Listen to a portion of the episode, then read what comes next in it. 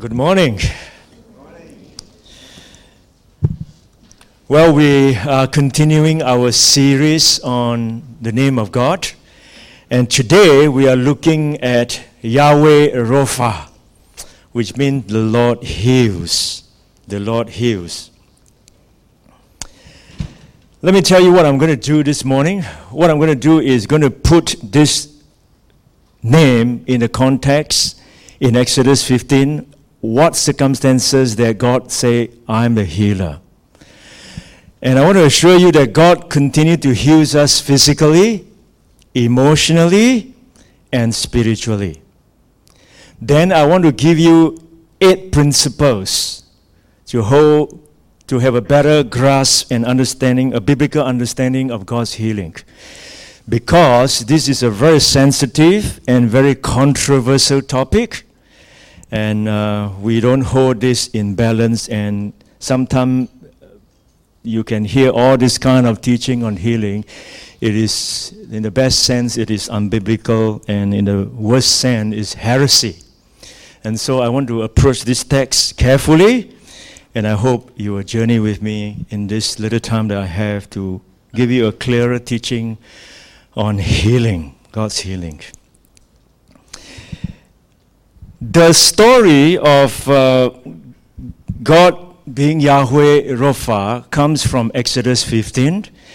And Exodus 15 is in the context of God sent Moses to Egypt to lead the people out of slavery after they have remained bondage for 430 years. So they leave, they left Egypt, they crossed the Red Sea. God performed this mighty miracle we all are familiar with. part of the sea, walk across, and as after they crossed the Red Sea, they were singing, they were worshiping. And from verses 1 to 21, it is known as the Song of Moses and Miriam. Just in case you do not know, Moses wrote songs as well, not just David, even in the book of Psalms. And so let me read to you verse 1 to 3. I will sing to the Lord, for he is highly exalted. Both horse and driver he has hurled into the sea. The Lord is my strength and my defense. He has become my salvation. He is my God, and I will praise him. My father's God, and I will exalt him. The Lord is a warrior. The Lord is his name. In the 21 verses, two names were mentioned in those verses, and that's Elohim and Yahweh. So they were singing. Can you imagine they've been in slavery for 430 years? They are looking forward to Moses. Moses came, delivered them right in front of their eyes, saw God parted the Red Sea. They walked right through it. And then the scripture says this then Moses led Israel from the Red Sea, and they went into the desert of Shur. The word Shur means war. They hit a wall. They had run into a wall of despair instead of a window uh, to blessing. Suddenly, all this great joy hit the wall. In what sense did they hit the wall? Because for three days they traveled in the desert without finding water. That's one thing, all right? And then not only that, you have your hope raised up because you found water. And then when they found the water, they realized that the water was bitter. They couldn't drink. So it is one thing that there's no water. It's second thing to look find water, and yet the water that is right in front of you, you can't drink because it was bitter. And so as usual, they will be they became upset. So in summary, their jubilation over liberation soon becomes frustration over dehydration. So they say, What are we to drink? There's water here, but it's bitter. What are we to drink? So, as usual, they start to complain to Moses. Moses had a hard life, man. You know, bitterness can blind us to the promises of God, and bitterness can abuse the kindness of God. They have forgotten that life in Egypt was terrible, even though they ate bitter herbs as part of the Passover to remember the bitterness of slavery. They did all this. But now freedom from Egypt has also left them feeling bitter because their expectations are shattered. And so, what do you do? You cried out to Moses, and this is what Moses, God, Moses cried out to the Lord, and then the Lord showed him a piece of wood. He threw it into the water, and then the water became sweet. From bitter became sweet. Or some versions say it became fit to drink. And of course, they were happy again. Sometimes our happiness depends on circumstances, isn't it? Whereas joy often depends on relationship with God. You still can have joy, even you may be going through the toughest time in your life. You have God as your Father. So that is the context. And then God went on to tell Moses this to the people If you listen carefully to the Lord your God and do what is right in his eyes, if you pay attention to his commands, you keep all his decrees, I brought on the Egyptian, sorry, I will not bring on you any of the diseases I brought on the Egyptians. Why? Because I am Yahweh Rapha, Yahweh Rapha. I am the one who heals. The word, the word Rapha simply means about appear about 60 times in the Old Testament, and it simply means to restore, to heal, to mend, to cure, physically, emotionally, and spiritually. Let me repeat that. The word Rapha means to cure, to mend, to heal, to restore physically, emotionally, and spiritually. Scripture mentioned many times the healing of this tree physically, emotionally, and spiritually. Uh, let me give you just two examples how this word Rapha is being used in the Old Testament. Just two, without explaining the context to you. In 1 King chapter 18, it says, Elijah said to all the people, Come here to me. They came to him, and he repaired the altar of the Lord, which has been torn down. Rapha, mend, cure, restore. And another verse in 2 Kings chapter 2, it said, This is what the Lord says I have healed this water Never again will it cause death or make the land unproductive. The same word heal here is Rapha. Mend, repair.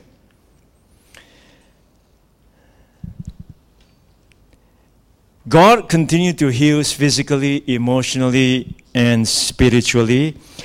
And this is summarized up in one of the prayers made by David in Psalm 62 it says here, sorry, I missed that.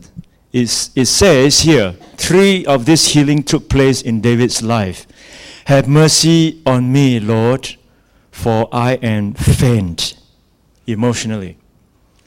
Heal me, Lord, for my bones are in agony physically. My soul is in deep anguish.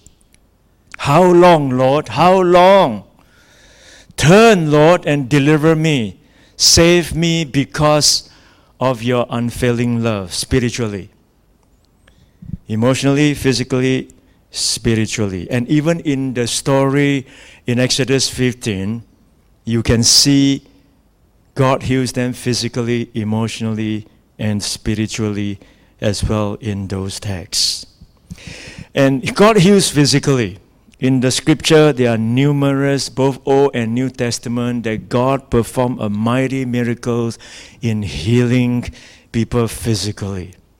And one of the example is uh, King Hezekiah. King Hezekiah, I think the only man in the Bible, I may be wrong, I think the only man in the Bible that God actually extended his life by 15 years he cried out to the Lord. He was a good king in the southern kingdom of Judah.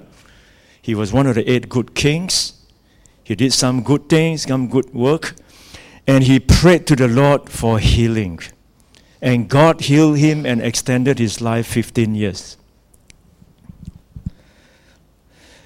And this is what it says here. This is what the Lord, the God of your father David says I have heard your prayer, I have seen your tears, and I will heal you. I will add 15 years to your life. Yesterday at our church leaders retreat, I briefly touched on this passage. Unfortunately, God may extend Hezekiah 15 years, but his 15 years are not necessarily good because it is in the 15 years that he became proud and arrogant and he sinned. But nevertheless, it is, it is an example of God heals you physically, and God can heal you physically. And emotional healing, mental problem, this is a, a, a big issues in the world, isn't it? In 2019 statistic that I look up, 970 b- million people globally were living with a mental disorder. 970 million, almost 1 billion people on the planet Earth have mental disorder, with anxiety and depression ranked the highest. And the world is only what, 8 billion people? 1 billion people have mental disorder.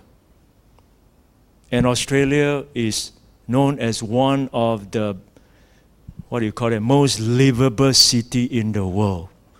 And yet mental disorder, anxiety, depression is also one of the highest. Most livable city in the world. So it only tells you the material things doesn't necessarily means good emotional mental health. You can easily equate that. God heals us emotionally. Right throughout Scripture, many times, Psalms shows that. I'll just give you one verse. Psalms 147, verse 3. He heals the brokenhearted. He binds up their wounds. God heals us emotionally and mentally. He binds up our wounds. The word broken means to burst, to break into pieces, to crush, to smash into pieces. And some people's heart has been smashed into a thousand pieces. And it can only glue back by the love of God. And I can say confidently that most of our emotional problem, not all, most of our emotional problem has to deal with relational struggle.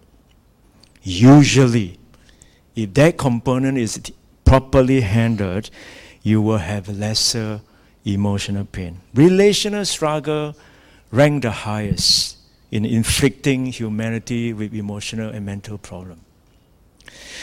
And God's healing power can mend even the deepest wounds of your soul. Time doesn't heal, only God heals. And then, not just only physical uh, healing, emotional healing, but more importantly, Scripture mentions spiritual healing. This is by far the most important of the three realms of healing. Yahweh Rapha sees that we are spiritually sick that He provides healing and wholeness through the shed blood of Jesus Christ. Because, as I mentioned many times before, as Oswald Smith said, the heart of the pro- human problem is the problem of the human heart. And we have to treat the source of the problem, not just the symptoms. Any medical profession will want to find out, and that is why diagnosis is, to me, if you can diagnose a problem, it sets you apart from any, anyone else in your profession. You can diagnose a problem, means you're clever, you're smart.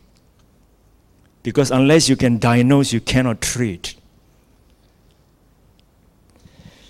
And so the scripture diagnoses that humanity problem is a problem of the heart.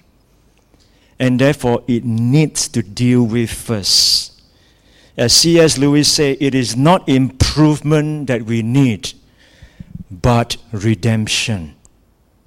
We do not need to, we don't need to be nicer people. We need to be a new people. And that is why Jesus said to Nicodemus, You need to be born again. It is that drastic. You need to be born again, a new being. And baptism symbolizes that you die to your old self, you raise up a complete new person. In some uh, Christian tradition, they even give you a new name because you are a new being. You don't need improvement, you need redemption. You don't need to be a nicer people, you need to be a new being. And that is what Jesus came for. Jesus often healed the sick, make the lame walk. And he always moved beyond that to touch on this humanity heart problem.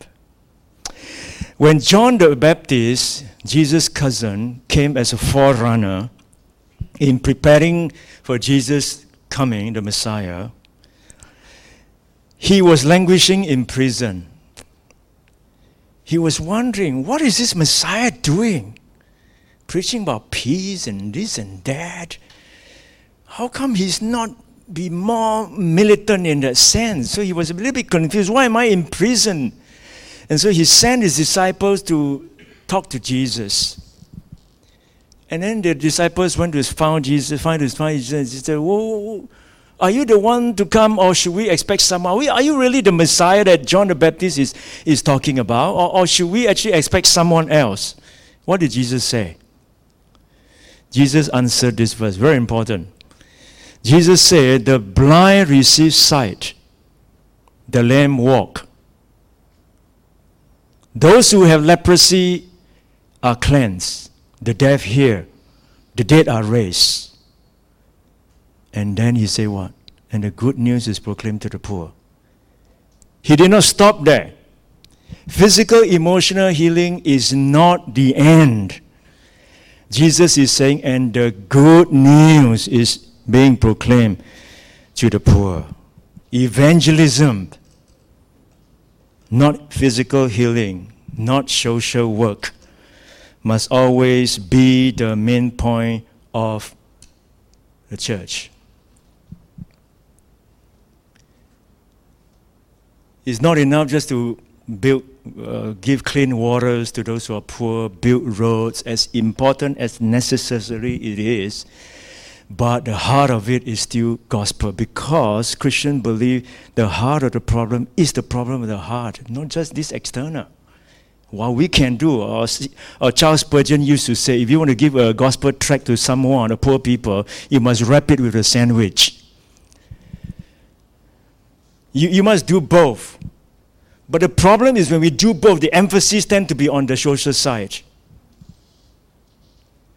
And that is the frustration of the founder of World, World Vision, isn't it? He left and started Samaritan Purse because it has evolved into just a social enterprise as important as it is. He done wonderful work. But he still want the aspect of the gospel in it. And that, that is where Samaritan Purse came about that try to incorporate the gospel into the social work that they do. And so it is only to underscore that spiritual healing is important. And so Jesus here, he's, God is our healer. He heals us physically, emotionally, and spiritually.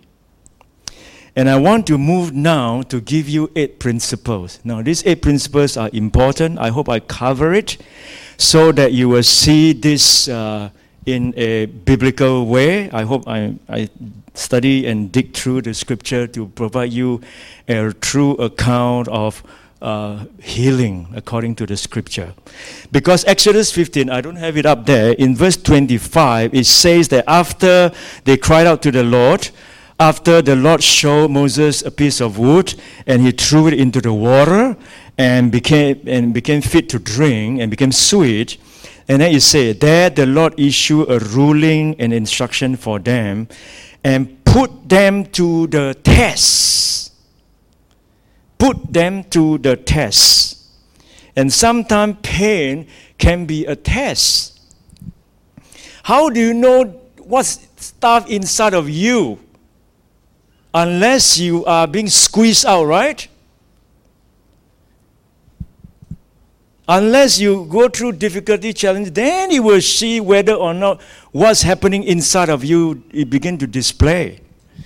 And so let me give you this eight principle to keep in mind that will help us pass the test and better understand the healing power of Yahweh Rapha. The first one is trials and tribulation can get us back on track. Trials and tribulation can get us back on a track. Sometimes trials and troubles can be blessing to achieve higher good in us and to further achieve God's plan. Many people have been brought, have been brought to their spiritual senses only when hell fails. The healing of the body leads to a cleansing of the soul, even to the point of thanking God for illness. In the words of J.C. Ryle, he said, Health is a good thing, but sickness is far better if it leads us to God. Somehow people only look up when they are put on their backs. In suffering, God is not getting back at you, He is getting you back to Himself. And Psalms 119 tells us that. He said, Before I was afflicted, I went astray. But now I obey your word. And it was good for me to be afflicted so that I might learn your decrees. Sometimes we are afflicted, suffer physical, emotional pain, then we see that God is there. Our C.S. Lewis used to say, God only whisper in your pleasure. He speaks to your conscience but he shouts in your pain because that's the only way to rouse a deaf world.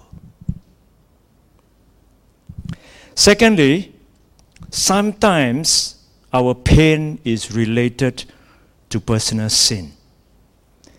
Please underline the word sometimes. Sometimes our pain is related to personal sin. This is the universal principle. You reap what you sow. That is biblical principle in Galatians chapter 6 verse 9. There are some some things, some pain in our lives that we suffer is precisely due to our sin. And we have to cut it off.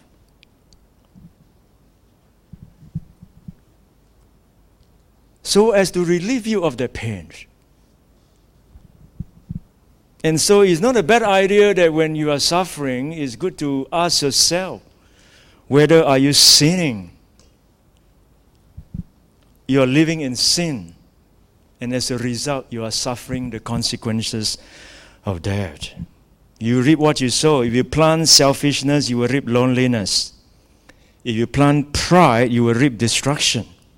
If you plant bitterness, you will reap isolation. If you plant gossip, you will reap enemies. And if you plant worries, you will reap wrinkles.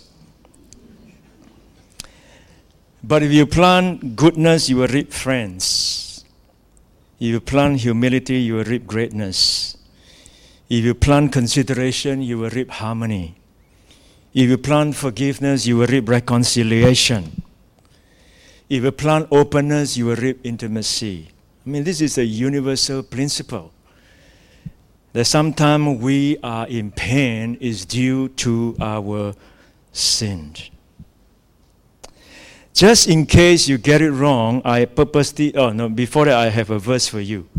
Psalms 107 says this Some became fools through their rebellious ways, and they suffered affliction because of their iniquities.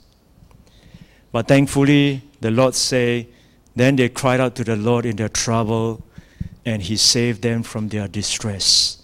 He sent out his word, he healed them, he rescued them from the grave. How good is God? Number three, just in case you don't get number point number two, I emphasize again, not all illness is directly linked to personal sin. I do not want you to walk away and think that your pain is all due to your sin. No.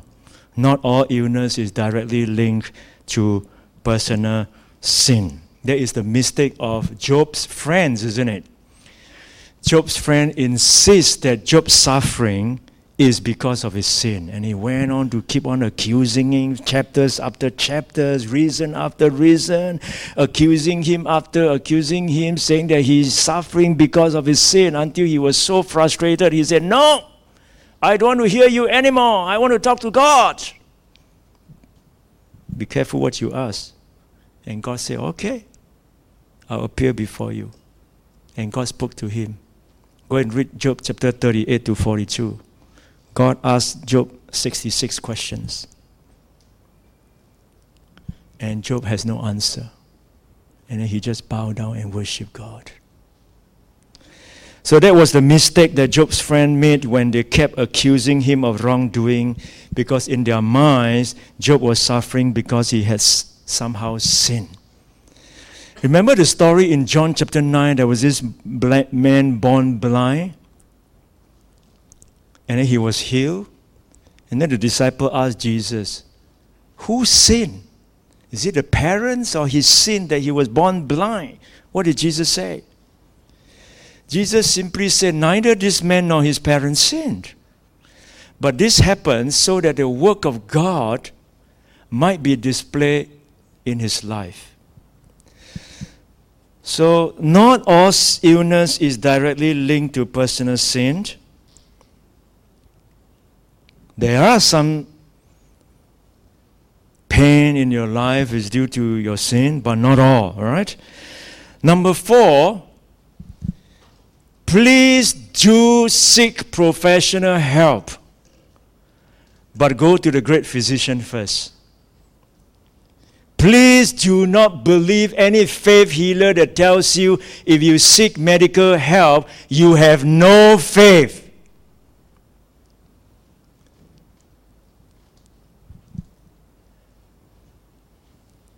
Please do seek professional help.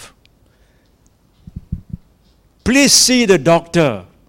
Please go for your chemo treatment if you have to. It doesn't mean to say that you have no faith.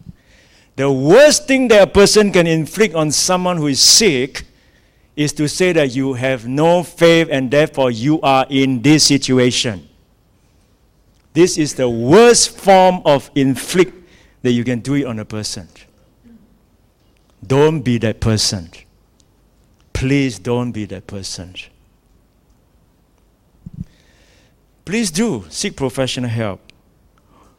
Did God just transform the water into sweetness? Why did God choose to use a piece of wood? He can simply do that, right? Why did he use a piece of wood? There is someone in the Bible who was ill. He only see doctor but never go to God. You know who is the person? He's a king from the southern kingdom of Judah, a good king. His name is King Asa, A S A. This is what the scripture says of him. Though his disease was severe, even in his illness, he did not seek help from the Lord, but only from the physician. Go to the great physician.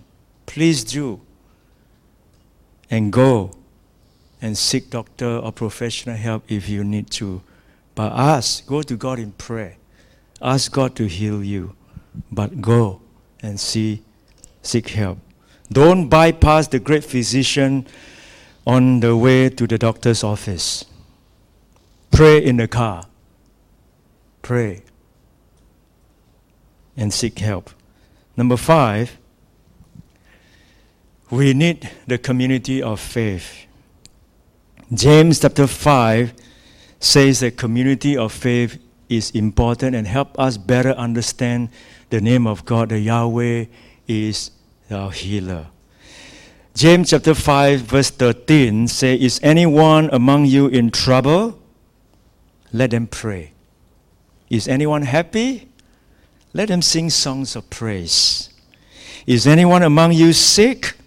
Let them call the elders of the church to pray over them and anoint them with oil in the name of the Lord. And the prayer offered in faith will make the sick person well, and the Lord will raise them up. If they have sinned, they will be forgiven. And therefore, confess your, your sin to each other and pray for each other so that you may be healed. Community is important, but community can be also a problem. If the community is not a biblical community, it can inflict more pain on the person who is sick by saying those things that I've just mentioned earlier on. You are sick because you sinned. And so we need to be tender, we need to, to, to be careful what we speak to those who are ill, especially when you go to hospital. Be careful. If you don't know what, as a pastor, I don't know what to say sometimes. And my general rule is you don't know what to say, then don't say anything. That is a, always a general uh, rule. Uh, there is a lady who had cancer at the age of 32 and uh, she wrote this poem called Comforters. And this is what she said. She said, When I was diagnosed with cancer, my first friend came to see me and expressed his shock by saying, I can't believe that you have cancer. I always thought you were so active and healthy. He left, and I felt alienated and somehow very different. My second friend came and brought me information about different treatments being used for cancer. He said, Whatever you do, don't take chemotherapy. It's a poison. He left, and I felt scared and confused. My third friend came and tried to answer my whys with the statement, Perhaps God is disciplining you for some sin in your life. He left, and I felt guilty. My fourth friend came and told me, If your faith is just great enough, God will heal you. He left, and I felt my faith must be inadequate my fifth friend came and told me to remember that all things work together for good. He left and I felt angry. My sixth friend never came at all. I felt sad and alone. And then my seventh friend came and he held my hand and said to me, I'm so sorry, I care, I'm here. I want to help you through this he left and I felt love.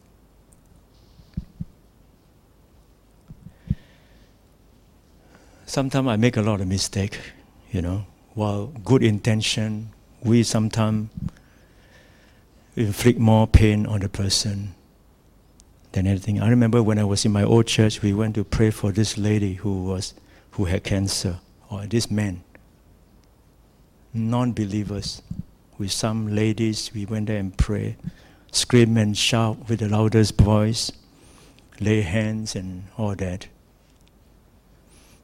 And then after we left, the wife said to us, Please don't come back again. Please don't return. In our enthusiasm, sometimes we inflict pain.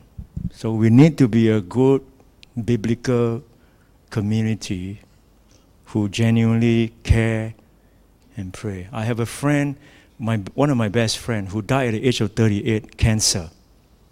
And he only married for two years and his, his son one year old.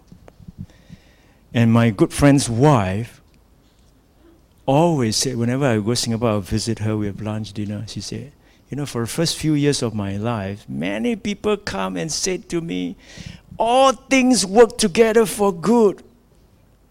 Always say that to me. I always cry. I say, What's so good about God taking away my husband I married only for two years and leave behind a year old son for me? I don't know what good is there. But each time I spend time with her, time and time again, after showing that you love, you care, I turn to Romans 8:28. All things work together for good. But at that time, people are able to accept now because they already know that you care. They know that you care. So don't just rebuild and come with solution as much as it is good. Motive is good, but we just have to be sensitive to care first. Care means kara. Uh, the original word means kara. Number six, faith is a force in healing. The Bible also mentioned that faith is required. And this is, this is where the tension comes in, isn't it? when you want to submit to God's sovereign will, how much faith is needed. So there is a balance of you do not know God's sovereign will, but at the same time, faith is required for healing to take place. Because in Mark chapter 6, Jesus did mention this that he could not do many miracles there in that particular town except lay of hands on a few sick people and heal them. Why? Because he was amazed at their lack of faith. So it's necessary to have our framework right, trust in God, have faith, yet at the same time submit ourselves completely to his sovereign will. Number seven, sometimes healing takes place in unusual way. By the way, those are real house, okay? Sometimes healing takes place in unusual ways. Damien, you look at it very stunned. You, you're, you're working overtime. Are you trying to design a house like that or draw a house like this? Uh, uh, sometimes healing takes place in unusual way. You know, our minds are so small. Do you know our you know, some of us think that we are so smart and clever and intelligent when in reality we know so little. We know so little. You know, when, uh, you know, before my exam I study, I think I know enough, you know. But when you, you don't know how much to cover. Knowledge is such a vast thing that we know so little. That is why someone said that education is a process of revealing your ignorance. And the more you know, the more you realize you don't know, the more you need to be humble in a sense. And same when we apply to God, sometimes we don't know. God has a bigger picture. Oscar Wilde, the, the Irish playwright, in a very witty way, used to say that when the gods wish to punish us, they answer our prayers. Since you asked for such a small little thing, oh, I'll give it to you. Actually, it's bigger one here. God, in His sovereign will, He amazingly used all kinds of ways, even in pain and sickness. Tony Campolo, he told of a story.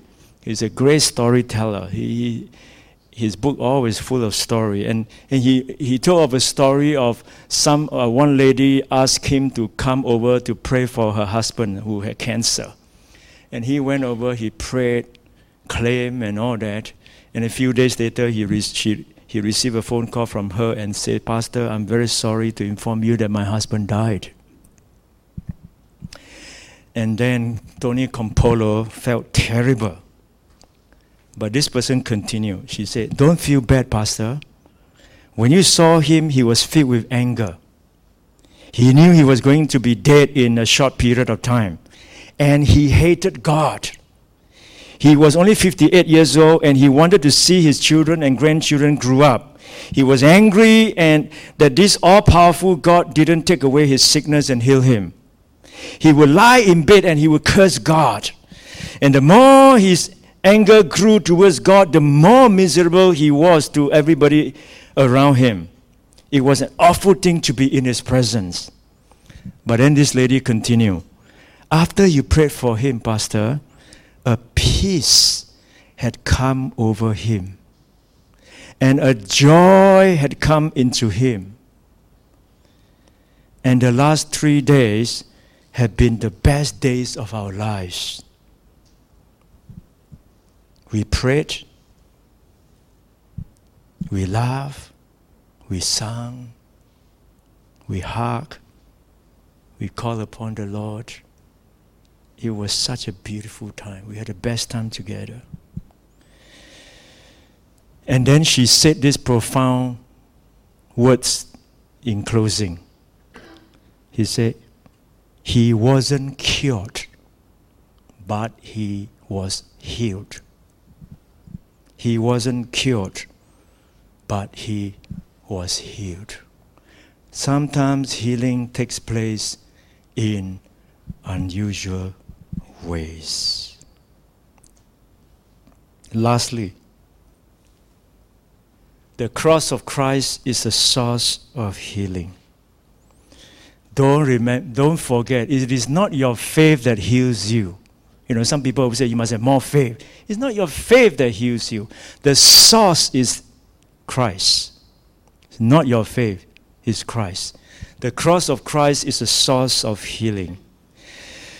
Isaiah 53, a very familiar passage, it says, But he was pierced for our transgressions, he was crushed for our iniquities. The punishment that brought us peace was on him, and by his wounds we are healed. So the source of healing is the cross of Christ. And 1 Peter chapter 2 verse 24 says this. He himself bore our sin in his body on the tree so that we might die to sins and live for righteousness. By his wounds you have been healed. And in Leviticus, I like this verse. I never came across this verse until I studied this topic and, and preached to you. It's Leviticus 26, verse 13. It says, I am the Lord your God who brought you out of Egypt. I broke the bars of your yoke, and I enable you to walk heads held high. Who would think that this verse appears in the Bible? He broke the bars of your yoke, and He is able to enable you to walk with your heads held high. Christ is the source of healing. I have read to you only from verse 22 to 26. I have purposely left out 27 for now. They complained to Moses. Moses prayed to the Lord and saw the piece of wood, threw the wood into the water, and the water became sweet, and they were able to drink. And the place is called Mara. Mara. I pronounce Mara. And now, after they drink the water, God led them to another place. Then they came to Elim, where there were 12 springs and 70 palm trees and they came there near the water. Twelve springs and seventy palm trees. God brought them from Mara to Elim, from bitterness to sweetness. And in the New Testament, Jesus died on a piece of wood on the cross. And he said in chapter 7, John 7, if anyone is thirsty, let him come to me and drink. He is both the palm tree and the spring. He is both that piece of wood and the water. moving from Mara to Elim. I hope I give this treatment of healing uh, from the biblical sense in a balanced way. If we are ill, remember God is moving towards spiritual healing. It must take place there first. And then the other thing will come into place when that is right. God heals physically, emotionally, and spiritually in His own ways, in His own time. We need to submit our lives to Him and trust, trust that He is the God that heals us. Heavenly Father, we are thankful that today we are able to read your words and be reminded again that, Lord, you are God, our healer. Some of us here need to be healed physically, some of us emotionally, some of us spiritually.